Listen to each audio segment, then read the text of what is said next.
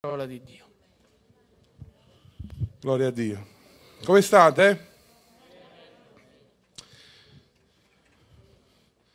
Abbiamo avuto dei giorni intensi, la voce quasi è andata, eh, è stato bello ieri esaminare un po' di persone.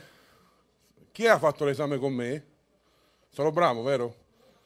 Filippo è il più terribile. Filippo è... Dove sta? Non ci sta. Ho visto gente che usciva da Filippo traumatizzata. Poi ho guardato e ho detto Pentateuco. Ah, ecco, ecco, ecco perché. La legge. Gloria a Dio. Bello vedere eh, tanti che si stanno impegnando per eh, studiare lo, la Bibbia. Io ho dedicato otto anni della mia vita allo studio credo fortemente nello studio della parola di Dio, credo nella formazione e oggi come oggi non per, perché vogliamo screditare chi non lo fa, ma credo che oggi come oggi nel mondo in cui viviamo, se uno vuole servire il Signore ha bisogno di formazione, che sia università o a casa perché non ha questa possibilità, ma in qualsiasi modo abbiamo bisogno di formarci, di leggere, di istruirci. Logicamente tutto questo accompagnato dall'unzione dello Spirito Santo, dalla rivelazione della sua parola, però abbiamo bisogno di istruirci. I tempi sono difficili, le sfide sono tante che la Chiesa affronta e quindi dobbiamo conoscere la parola di Dio e la Chiesa deve avere una voce eh, chiara in mezzo al caos, in mezzo al bombardamento mediatico, tante voci, tanti frastuoni. Eh, la Chiesa deve avere una voce chiara che arriva alle orecchie di chi ha bisogno. Ma andiamo al messaggio, il titolo di stasera è La paura della morte. Per chi rimarrà alle 19 il messaggio sarà diverso, Dio ha messo nel mio cuore due messaggi per voi, però non so se è già sold out, mi sa che ho detto una... non lo so, voi vedete con Gennaro. Ok, abbiamo vissuto e stiamo vivendo un momento sicuramente particolare nella nostra nazione e a livello globale. Certo la, la storia ci insegna che uh, ci sono stati momenti già di pandemia, eh? non è la prima questa. Sono stati momenti difficili di crisi nel mondo, ma questa è una delle prime volte che la pandemia è a livello globale, perché ormai con gli aerei non ci mette niente il virus a viaggiare da una nazione all'altra. No? Vi ricordate che quando iniziò, vabbè, sta in Cina, sta Wuhan, non avevo mai sentito questa città, Wuhan, Wuhan, Wuhan e piano piano è arrivato pure a Codugno, eh, vicino a voi, e poi in tutta Italia. Quindi le cose sono molto più veloci adesso. Una pandemia che sicuramente a me l'ho fatto, uh, mi ha fatto portare a pensare molto più alla morte rispetto alla nostra vita nel 2019. No? Se cerchiamo un attimo di ricordarci, non era, è vero che i morti ci sono sempre stati, nel senso che eh, non è la prima volta che ci sono persone che muoiono, ci mancherebbe altro, ma è la prima volta in ogni telegiornale, in ogni, su ogni social media, social media, su ogni pagina di internet, c'era un continuo bombardamento di numeri, numeri, numeri e, e, a un certo punto siamo quasi stati travolti no? da questa informazione, è oggi 2000, è oggi 5000, e numeri, numeri, e a volte ci siamo anche persi tra i numeri, ma ogni numero è una persona. Sono persone che veramente sono andate via. Eh? Mi ricordo specialmente nel primo lockdown abbiamo avuto delle perdite importanti nel, nel, in Campania dove io vengo abbiamo perso dei pastori, dei servi del Signore, a causa del Covid, gente che stava bene. Certo, i, i loro acciacchi come tutti, no? Ma se non era per il Covid erano ancora con noi. E quindi questa, questa pandemia ci ha fatto portare a riflettere sulla morte molto di più. Io e mia moglie abbiamo avuto il Covid qualche mese fa e vi devo dire non è un'influenza a me ha preso in un modo molto forte. Febbre altissima per giorni, cosa che ehm, quando prendo l'influenza massimo uno o due giorni e va via, ho tenuta per 5-6 giorni molto alta, fiacchezza incredibile, beh, poi la perdita dell'olfatto, del gusto, Eh, ma poi gli ultimi due giorni una forte tosse, là ho cominciato a, eh, sono sincero con voi, avere un po' paura. Niente di oppressivo, ma ero sempre lì a controllarmi l'ossigeno nel sangue, sapete quell'affarino che si mette sul dito, e vedevo che primo giorno 98, vabbè ci sto, poi 96, poi l'altro giorno 94 e mi avevano detto a 90 devi correre in ospedale, e 92, e 91, il fiato era corto. E non vi dico che un po' il pensiero arriva, no? vedi quei tanti numeri, la paura, no? arriva. Questa cosa è mia moglie, anche lei, grazie a Dio, non lei con l'ossigeno sempre bene, ma fiacchezza, febbre e tutto. Poi abbiamo visto situazioni dove famiglie della nostra Chiesa hanno portato i loro cari in ospedale per non vederli più. Hanno, hanno, li hanno salutati, hanno visto qualche foto con i tubi, la maschera, no? Avete visto sicuramente qualcosa, no? Non si poteva entrare, non si poteva salutare, abbiamo visto scene assurde, gente con le scale da fuori ai balconi dell'ospedale perché volevano avere un contatto. E gente che ha perso i propri cari senza nemmeno l'estremo saluto, come si suol dire, no? Un funerale, un momento dove la famiglia si raccoglie. No, neanche quello si poteva fare, ricordate all'inizio, neanche i funerali si potevano fare. Questo ha portato molti italiani, ma non solo, un po' tutto il mondo, ad avere una forte paura della morte. Addirittura alcuni stanno vivendo con delle ansietà. Leggevo degli articoli dove, dove leggevo che i farmaci, gli ansiolitici, in questo periodo sono andati a ruba.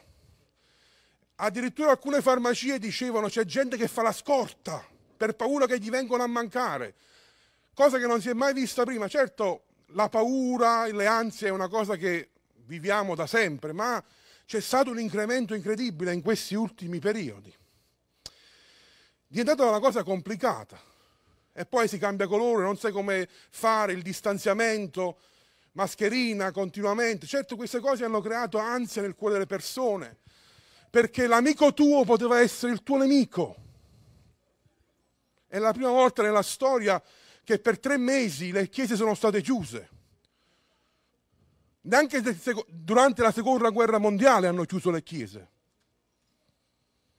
ma le hanno chiuse. Ci hanno chiuso nelle case, non parlo contro il governo, ci mancherebbe altro, loro hanno provato a fare il possibile, era una condizione difficile da gestire, fratelli, non siate critici. Era difficile capire cosa fare, se far morire l'economia, se far morire le persone, cioè, non, non, non è una decisione facile da prendere, ma tutto questo, senza criticare nessuno, anzi Dio li benedica e gli dia saggezza, ha creato un'atmosfera di paura, di ansia in mezzo a noi. Certo, molti avevano già prima, molti combattevano con quella che si chiama la natofobia, l'ansia di morire, la paura della morte, che può generare nei casi più lievi cattivi momenti, insonnia, un po' di ansia, un po' di preoccupazione, ma nei casi più estremi anche to- vero e proprio tormento. E ho visto alcune persone anche nella Chiesa vivere, quando hanno riaperto, non sono venuti per mesi, per paura. Per paura di aver contatto con un fratello e poter prendere il Covid. Certo questo non significa non essere attenti, ma questa sera voglio darvi una parola di incoraggiamento. La paura può essere anche una cosa buona. La paura della morte può anche trasformarsi in una cosa buona, nel senso che tu sai che il tempo è breve e cerchi di sfruttare al meglio il tempo che hai su questa terra, no? Questo può essere un aspetto positivo, ma di solito questa paura crea inquietudine, angoscia, terrore nei casi più estremi. E sapete, leggendo già scrittori prima di Cristo, i filosofi, hanno sempre provato a dare delle ragioni, perché vuoi o non vuoi, ogni essere umano dovrà affrontare il momento della morte. Se Gesù non torna, dovremo affrontarlo tutti quanti noi. Dovremmo affrontarlo faccia a faccia, Così è stato per chi ci ha preceduto, così sarà per noi se Gesù non torna prima. E tanti hanno provato a dare una risposta, una spiegazione, ma se leggete anche tanti filosofi che hanno provato a dare delle ragioni, tutti quanti si sono fermati e arri- sono arrivati a una conclusione, dobbiamo fare in modo di dimenticarci di quel momento, vivere come se non ci fosse quel momento, altrimenti se ci pensiamo troppo, quel momento ci rovina la vita. Questo è un po' quello che il mondo riesce a fare quando è di fronte alla morte. Non la vogliono affrontare, non la vogliono guardare in faccia, perché la morte tira un po' le somme, no?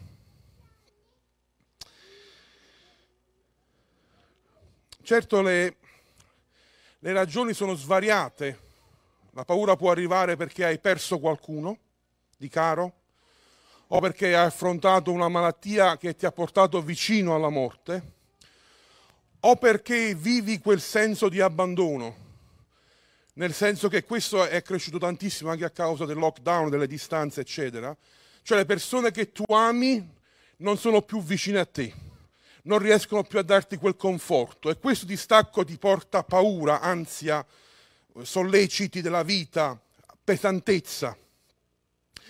E voglio dirvi subito che la morte è contraria al piano di Dio. Dio non ha mai voluto che la morte prendesse potere sulla terra. Lui, ricordate nella Genesi, lui ci aveva creati immortali. Avevamo la possibilità di mangiare dall'albero della vita e non morire mai ma il peccato è entrato nel mondo e l'Apostolo Paolo scrivendo ai Romani dirà che il salario del peccato è la morte. E il peccato ha portato la morte in mezzo a noi. Il nostro corpo man mano si consuma. La morte non è mai stata, non è mai stato il piano origina- originario di Dio. Con questa breve, questa breve introduzione voglio portarvi nella scrittura di Giovanni 11, dove Gesù affronta la morte per la prima volta. La famosa storia di Lazzaro, vi ricordate? Il passaggio è abbastanza lungo, cerco di farvi un, un veloce riassunto. Lazzaro era il fratello di Marta e Maria. Maria era quella che aveva bagnato i piedi di Gesù, vi ricordate, con le lacrime e asciugato i suoi piedi con i capelli. Quindi erano delle persone che Gesù, infatti la Bibbia lo dice, amava molto, amava tanto. È una delle poche volte che Gesù piange. Il verso più breve della Bibbia è proprio in Giovanni 11 che dice Gesù pianse. Questo Lazzaro si ammala gravemente, la notizia arriva a Gesù e Gesù sembra temporeggiare. No, sembra, temporeggia invece di agire subito, aspetta ancora dei giorni, passano quattro giorni e questo uomo, Lazzaro, muore. E quando Gesù finalmente arriva in Giudea, ormai già c'era gente che stava lì a consolare Marta e Maria, i giudei erano venuti per consolarli. Gesù arriva e Marta e Maria, arriva prima Marta, poi Maria in un secondo momento, Entrambi dicono la stessa cosa a Gesù. Se tu fossi stato qui, perché Gesù a quel punto aveva già fatto molti miracoli, era conosciuto come il guaritore, e loro dicevano Gesù, se tu fossi stato un po' prima, un po' prima, tu potevi salvare la vita di nostro fratello, ma ormai è troppo tardi, ormai è finita. E la risposta di Gesù è meravigliosa, al versetto 25 dice, io sono la resurrezione e la vita e chiunque crede in me, anche fosse morto, vivrà. Che risposta? La risposta non è adesso faccio un miracolo. La risposta è io sono la resurrezione e la vita e anche se tu dovessi morire, se tu credi in me, vivrai perché Lazzaro è stato risorto, ma poi è morto, ma una cosa non è morta di Lazzaro, il suo spirito. La sua anima vive in eterno con Cristo. Gesù comincia a porre il fondamento questa verità non la riescono a percepire, neanche Marta, neanche Maria, neanche i suoi discepoli riescono a capire che cosa significa io sono la resurrezione e la vita.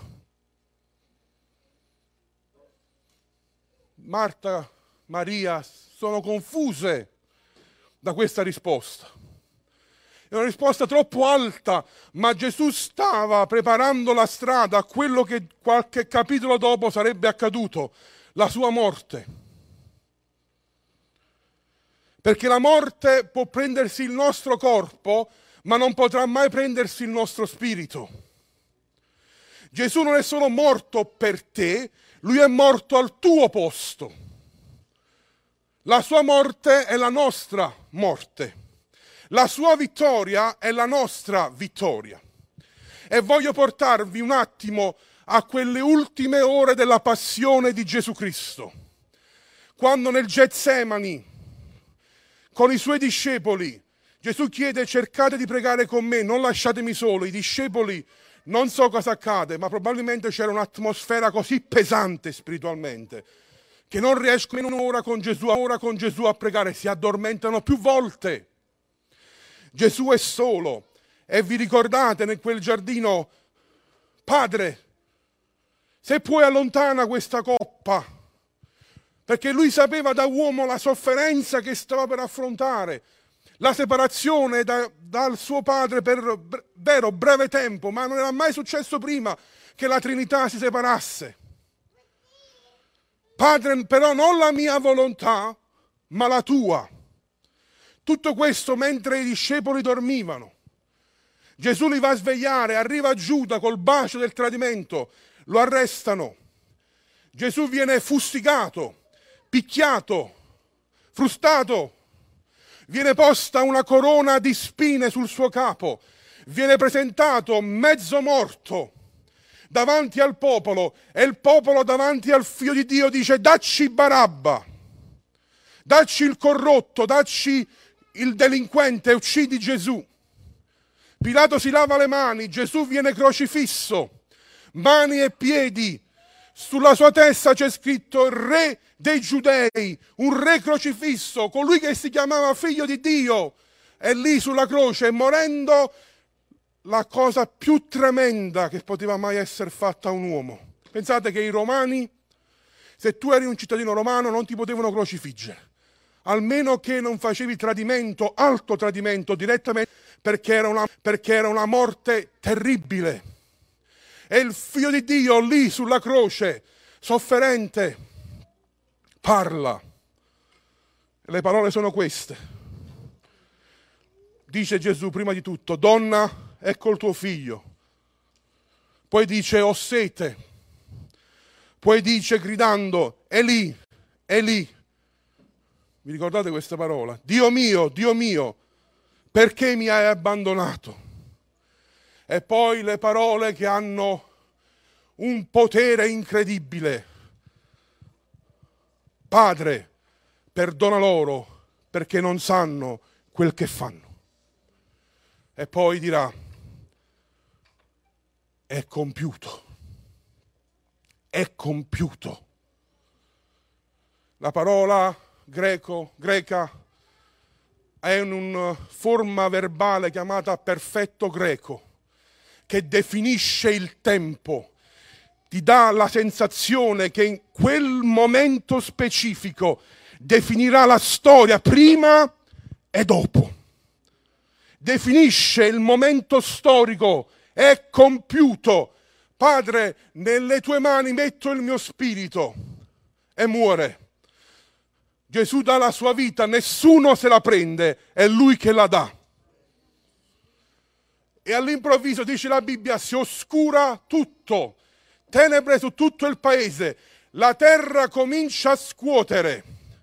E posso immaginare il diavolo con i suoi angeli, no, no, perché lui era consapevole, il nemico, che non poteva uccidere il figlio di Dio, ma poteva uccidere il figlio dell'uomo, poteva uccidere la parte umana di Gesù.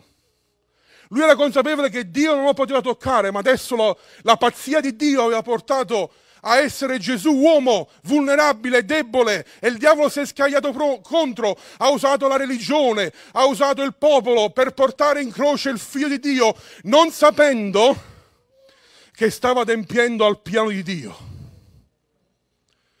E all'improvviso c'è un terremoto e Gesù scende, scende, scende Matteo 12,40 dice, come Giona stette nel ventre del pesce tre giorni e tre notti, così il figlio dell'uomo starà nel cuore della terra tre giorni e tre notti. Gesù scende fino all'Ades, fino al soggiorno dei morti e sta lì per tre giorni.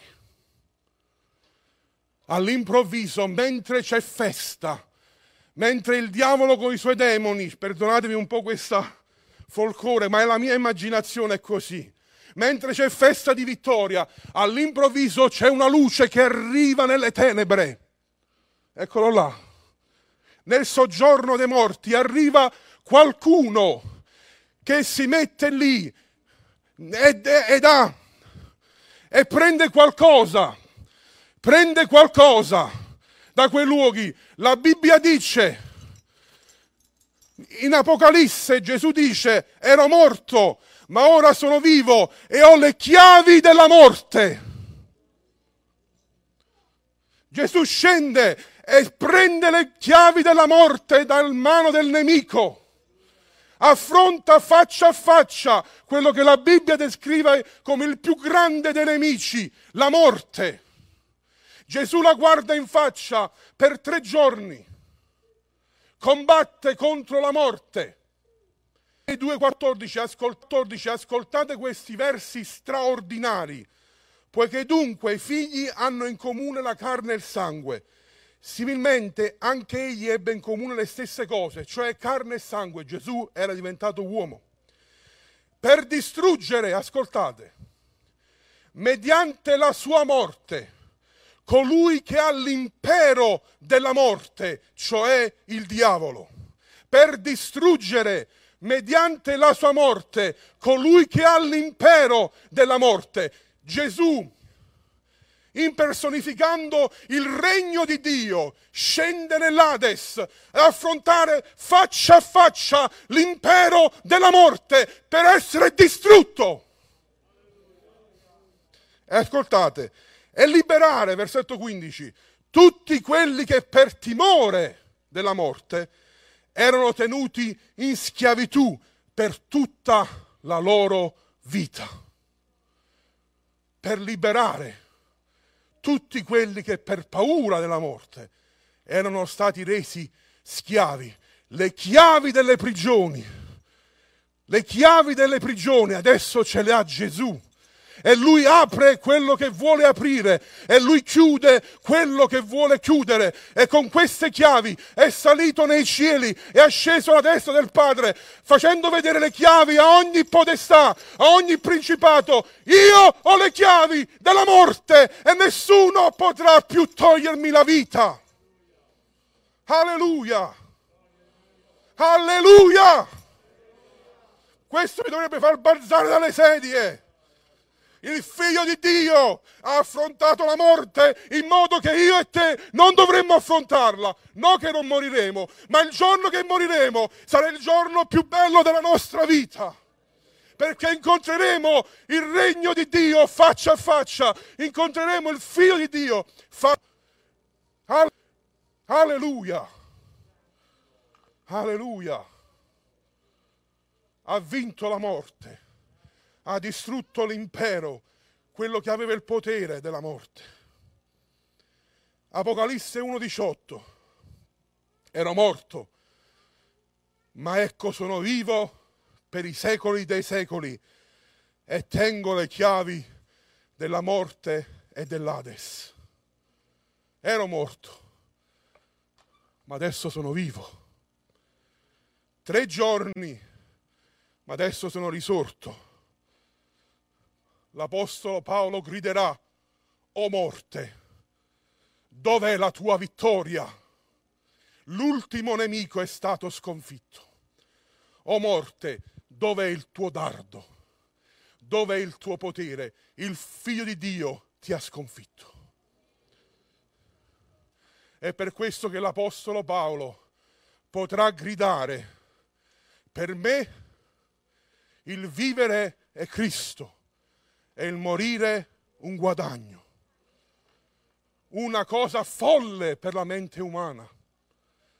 L'uomo da centinaia di anni cerca l'elisir della giovinezza, cerca di trovare la pozione, la medicina per allungarci la vita, per vivere per sempre. Gente con tanti soldi cerca di allungarsi la vita perché si rende conto che puoi essere anche Jeff Bezos, l'uomo più ricco del mondo, il padrone di Amazon, 200 miliardi di dollari di patrimonio personale, quando andrà nella tomba, tutto quello non lo potrà portare con sé. Ma anzi gli verrà reso conto di cosa ha fatto con tutto quel bene. E cercano di allungarsi la vita, mentre l'Apostolo Paolo, conoscendo quello che era accaduto, poteva esclamare, vivere per me significa una cosa sola, Cristo Gesù. E se dovessi morire, meglio ancora, lo vedrò faccia a faccia. Io sono sincero, non vivo questa realtà, ma la voglio vivere, la voglio credere, perché l'Apostolo Paolo scriverà sempre alla lettera ai Corinzi, che se non crediamo alla resurrezione siamo i più stupidi degli uomini, i più miserabili, perché quello è il fondamento principale della nostra fede. Gesù non solo ha sconfitto la morte, ma lui è risorto, lui è vivo, vivo, la tomba è vuota. Maometto ha una tomba, Buddha ha una tomba, Confucio ha una tomba. Gesù Cristo non ce l'ha, è vuota, è vuota, non c'è nessuno perché Gesù è risorto. E la parte migliore sapete qual è? Se già questo non fosse abbastanza. La Bibbia dice che lo stesso potere che ha risuscitato Cristo vive dentro di me e dentro di te. Lo stesso potere. Vi ricordate quello che descrivono i Vangeli? Quelli che avete studiato in questi giorni, vi ricordate questo passaggio? Gesù risorge e c'è una potenza tale che gente risorge insieme con lui. Non conosciamo chi erano, chi sono queste persone, ma gente all'improvviso è risuscitata e andava girando per Gerusalemme perché qualcuna potenza era scesa nel nel dei morti. E quando se n'è salita non, e quando se n'è salita non ha fatto a meno che portarsi gente con lui. Era una potenza indescrivibile. E quella potenza che ha vinto la morte vive dentro di me. Riusciamo a comprendere questo fratello? Che passi da una teologia ad una realtà di vita. La potenza di resurrezione vive nel mio cuore nella mia vita. Uh, uh. Fratelli, non voglio essere esagerato. Non vorrei essere esagerato, ma noi siamo immortali. Il nostro mor- corpo potrà morire, ma il nostro spirito non morirà mai. Dio ha il controllo della nostra vita, Lui deciderà quando, come e perché. Non temete, non temete, la paura della morte non ha posto questo non è per giudicarvi se hai preso dei farmaci, assolutamente nessun giudizio qui, ma voglio darti una bella notizia. Gesù ha vinto quella paura. Gesù ha vinto quella paura. Confida in Lui, non sto dicendo che non hai avuto fede, assolutamente no, nessun giudizio, ti sto solo dicendo una buona notizia per te stasera. Il figlio di Dio ha distrutto l'impero della morte. Alleluia.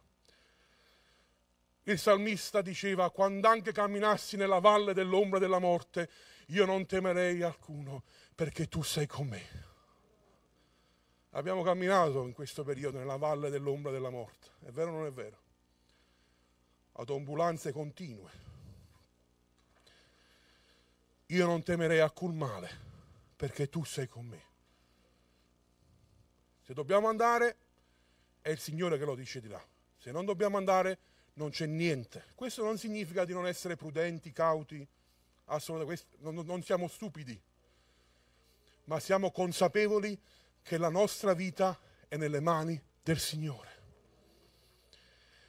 E concludo. Voglio leggervi tre frasi di tre uomini che sul letto di morte sono state registrate le sue, loro ultime parole, sono dei credenti degli anni passati. Richard Baxter, un teologo puritano, Baxter, un teologo puritano, stava affrontando una malattia terribile che procurava grosso dolore. Stiamo parlando del XVII secolo dove la medicina era quasi pari a zero. E le ultime sue parole sono questo. Sento dolore, ma sento pace. Sento pace. Sento dolore, ma sento pace. E morì. E questa è la nostra speranza. Sentiamo il dolore a volte, ma sentiamo anche la pace di Dio, la sicurezza di quello che accadrà dopo. John Knox, famoso riformatore, Vivere è Cristo, morire in Cristo. E la carne non deve temere la morte e morì. Vivere in Cristo, morire in Cristo e la carne non deve temere la morte. E questo è quello più bello. Lo ha raccontato Billy Graham in una sua predicazione che ascoltavo di un certo Joseph Everett. Ho cercato di capire chi è, non l'ho trovato sinceramente, ma mi ha colpito molto. Dice che per 25 minuti lui era in ospedale. L'unica cosa che diceva gloria, gloria, gloria, gloria, gloria, diceva gloria, gloria, gloria, gloria, gloria, gloria, 25 minuti, gloria, gloria, gloria, mentre andava con il Signore, gloria, gloria, gloria.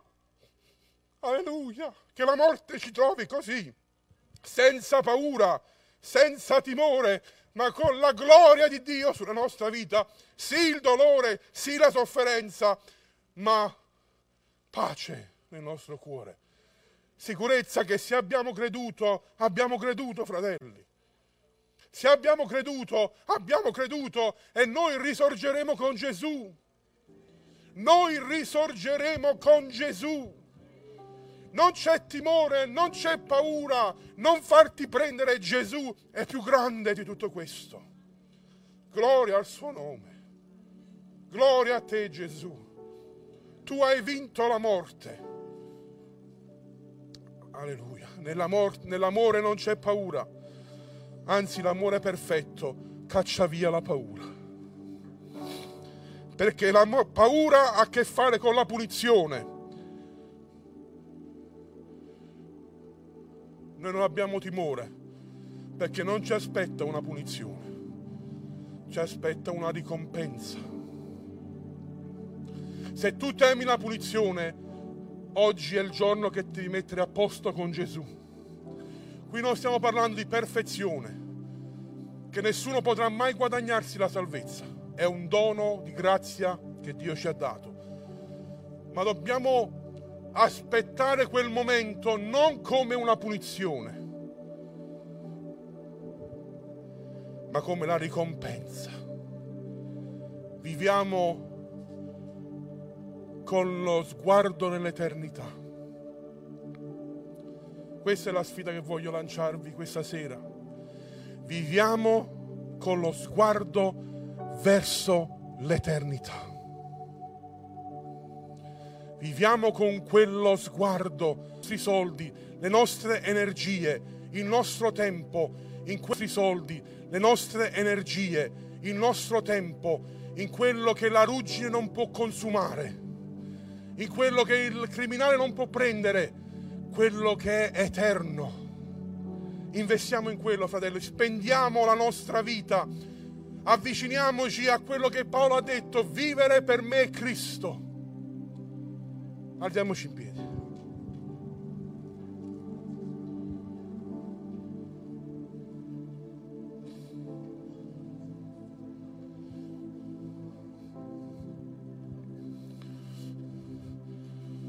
Sapete cosa accade? Il diavolo ha perso le chiavi della morte. Queste ce le ha Gesù. Però lui è un astuto bugiardo. Adesso lui ha queste. Sono finte. È un giocattolo, ma lui ti fa credere che ha potere sulla tua vita. Lui ti fa credere che può farti vivere o può farti morire. Lui te lo fa credere. Se accetti la menzogna, dice guarda, ho anch'io delle chiavi. E c'è gente oggi che lo serve perché ha paura, perché pensa che lui ha queste. Ma queste ce le ha Gesù. Lui ha queste. Menzogne, imita, falsità, bugie, ma la gente continua a crederlo. La gente continua a cadere nelle trappole che lui fa. Ma ricordati che lui ha solamente queste qua. Non ha più nessun potere. È stato sconfitto, i suoi giorni sono contati. I suoi giorni sono contati. Gli aspetta il lago di zolfo e di fuoco. I suoi giorni, lui cerca di intimorire adesso, guarda. Ho questa qua, è viola come le, le tombe, no? e io ti distruggerò. E la gente va in paura. Sono finte, fratelli. È bugia, è una menzogna. Queste qui ce l'ha il Signore. È Lui che gestisce la nostra vita. È Lui che controlla i nostri giorni. È Lui che conta i nostri capelli. Noi siamo la pupilla dei Suoi occhi. È Lui che ha messo in noi il suo spirito Chiudiamo un attimo i nostri occhi mentre i ragazzi ci guidano in momento di preghiera. Io concludo. Andiamo a chiudere un attimo tutti quanti gli occhi. Vorrei fare un appello, però voglio che tutti quanti non guardino a destra o a sinistra. Concentriamoci un attimo. Senza nessun giudizio, se tu in questo periodo, questo ultimo anno, hai combattuto con ansia, paure, paura della morte, voglio chiederti di alzare la mano velocemente e poi abbassarla. Ho visto, grazie, ho visto, ho visto, ho visto, ho visto. Ho visto. C'è un bel numero di persone, ho visto, grazie. Ho visto. Questa parola è arrivata proprio per te. Non temere, figlio mio, non temere, figlia mia io ho dato il prezzo più alto per acquistarti. Ho affrontato la morte in modo che tu non debba affrontarla come tutti gli altri. L'affronterai con la gioia la certezza di sapere che apparteniamo al Signore e che i nostri giorni sono contati. È Lui che determina il nostro destino. Chiudiamo gli occhi, fratelli, preghiamo, intercediamo. Se non hai alzato la mano, ti chiedo in questo momento di intercedere per chi è a fianco a te che ha alzato la mano. Spirito Santo, nel nome di Gesù ti chiediamo, Signore, di cancellare ogni bugia, Signore, che ha preso possesso delle menti dei tuoi figli, Signore. Ogni ansia, Padre, ogni paura. Nel nome di Gesù, Signore, tu hai sconfitto la morte. Tu hai sconfitto l'ansia, Signore. C'è una buona notizia. Il figlio di Dio ha conquistato l'impero della morte. Alleluia. Puoi star tranquillo. Giovedì parlavamo della shalom di Dio, la shalom di Dio sulla tua casa, sulla tua mente, sui tuoi figli, sulla tua vita nel nome di Gesù. Pace, tranquillità, tranquillità. Nella mente, nel cuore, pace. Nel nome di Gesù ogni tormento, momenti di insonnia nel nome di Gesù, via! Nel nome di Gesù, nel nome di Gesù, ricevi la pace di Dio, ricevi il riposo dello Spirito. La colomba si appoggia, la dolcezza dello Spirito si appoggia sulla tua vita stasera. La colomba è qui, lo Spirito è qui e si appoggia su di te. Senti il dolce tocco dello Spirito senti l'appoggio della colomba che si posa su di te e nel tuo cuore. Non devi temere più. E se nei prossimi giorni verranno quegli attacchi, non ti scoraggiare. Confida nel Signore. Rifiuta ogni pensiero che non appartiene a Dio.